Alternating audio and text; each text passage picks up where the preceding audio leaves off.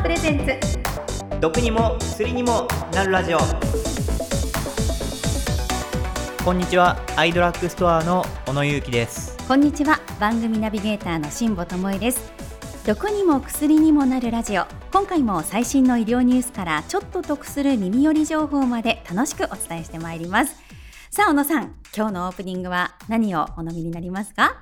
はい今日はいつものシトルリン抗低応液で気合を入れたいと思います。はい、えー、人気サプリシトルリン抗低応のドリンクタイプシトルリン抗低応液ではいっちゃってください。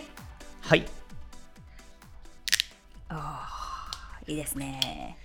それではいただきます。はいどうぞ。いい飲みっぷりでございますああ相変わらずこれジンジャーがすごい効いてるんで、はい、まあ結構ピリピリする感じなんですよね。なるほどなるほど、でもその感じが多分すごい効くんだろうなっていうのが分かります、はい、さあこのシトルリン抗低応液人気のため一時的に品切れになっていたんですが新しいロットが入荷されまして絶賛発売中です。お値段は1本1000円ですが5本セットは3900円。10本セットは6980円とまとめ買いがかなりお得になってますねはい今なら在庫たくさんありますので はいたくさん買っていただけると嬉しいです。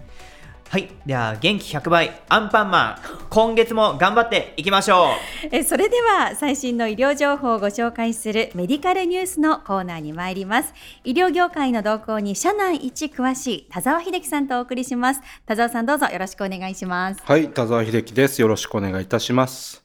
えそれでは今月のメディカルニュースですイーロン・マスク氏の脳デバイス企業ニューラリンク脳埋め込みチップの治験に承認得る。5月26日日本経済新聞が報じたニュースです。イーロン・マスク氏が設立した会社ニューラリンクがアメリカ食品医薬品局 FDA から臨床試験を開始する承認を得たと発表しました。ニューラリンクは小型デバイスを脳に埋め込みコンピューターとつないで情報をやり取りする研究を進めており脳卒中で体が不自由になった患者がコミュニケーションを取るようになることを目指しています。ニューラリンクが開発するのはブレインマシンインターフェースと呼ばれる技術で専用ロボットで人の頭蓋骨の一部を切り取って小さな機器を埋め込み脳の信号を読み取って外部と通信することを想定しています。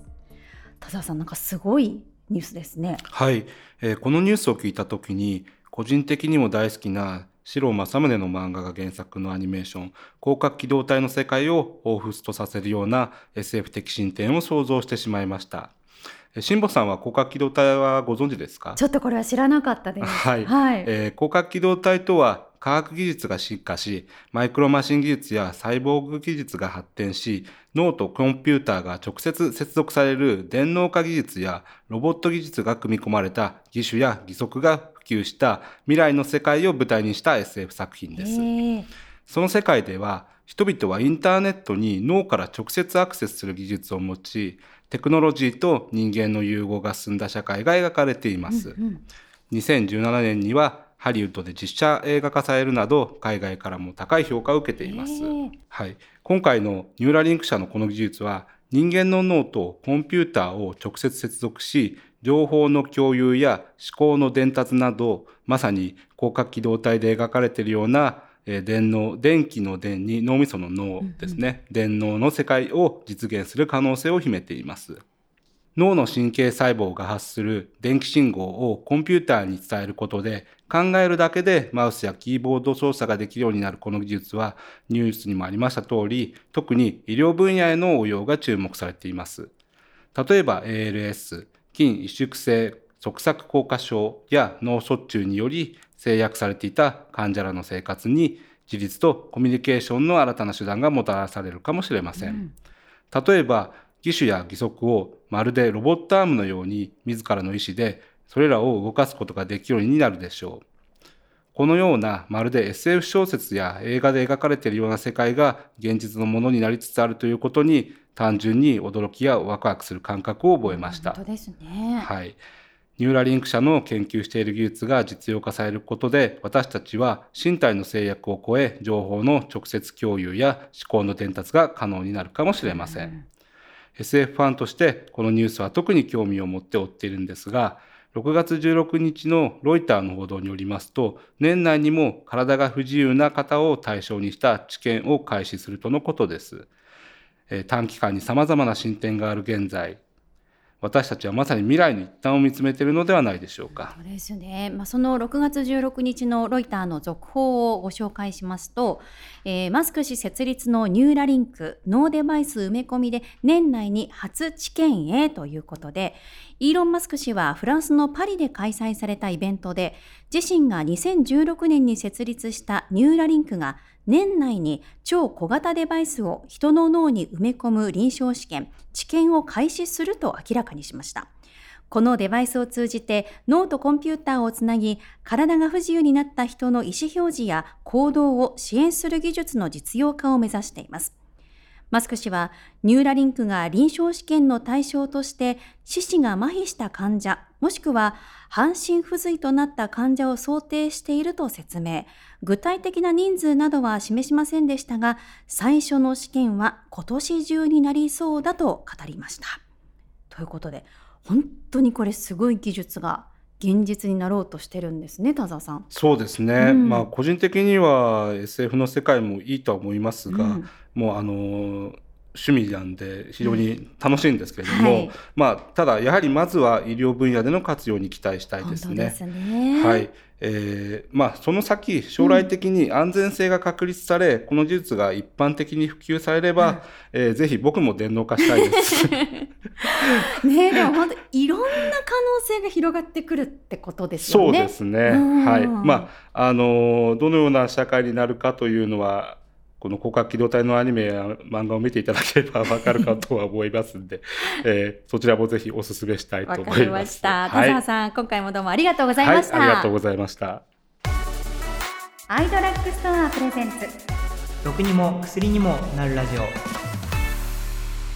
ではここでメールをご紹介します。今回のメールテーマは、父の背中から学んだ教訓です。こちら、ゆうとさんからいただきました。ありがとうございますえー、辛坊さん、小野さん、こんにちは。こんにちはこ。んにちはえーうちの父は本が好きで、家族でテレビを見ていても気がつけば一人別の部屋で本を読んでいるような人でした。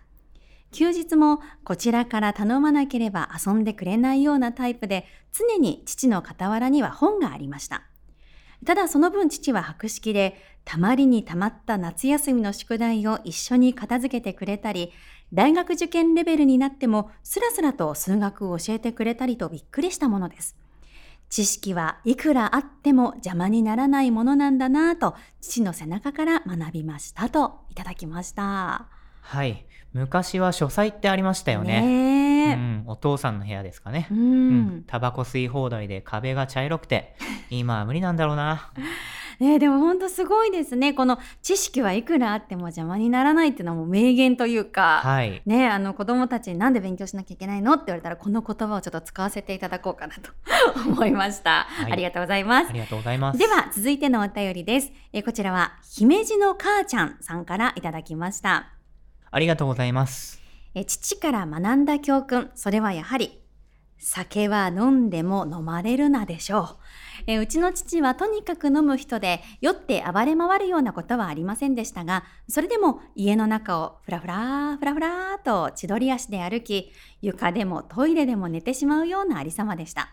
記憶の中の父は常にお酒臭かった気がします。かっこ笑い。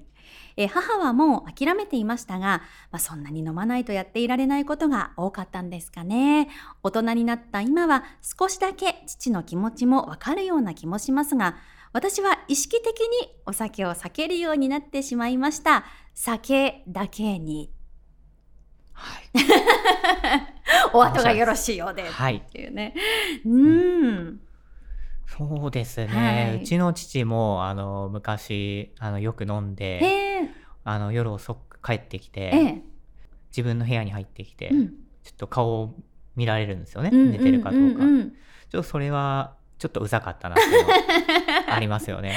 うん。でもお父さん可愛いじゃないですか。どんなにね酔って帰っててもおちょっと勇気寝てるかなって言って常に気にしてたっていうねことですよね。そうですね。酒を飲んで帰ってくるのはいいんですけど、うあの静かにやっぱ帰ってきてほしいですよね。はい、まあそれはちょっといろんなご家庭で確かにそれはあるかもしれないですね、はい特に子供ちっちゃかったりするとね、はい、もうせ今寝かしつけたばっかりなのに的なこともあるかもしれないですしはい、ね。その通りです。ねはいはいではたくさんのメールありがとうございましたありがとうご。ざいました。今メッセージをご紹介したお二人には、アイドラッグストアでのお買い物に使える2000円分のポイントを差し上げます。楽しくお買い物してください。アイドラッグストアプレゼンツ。毒にも薬にもなるラジオ。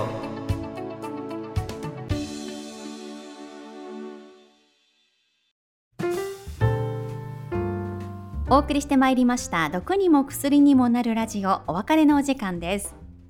私はご存知の通りバス釣りが趣味なので、うんもし脳がデジタル化されたら魚群探知機の情報とリンクしてどこに魚がいるか分かるようになりたいですね夢が広がります。確かにこうちょっとね自分の趣味とこう結びつけてね、はい。い、ろいろこう考えてしまいますよね。はい。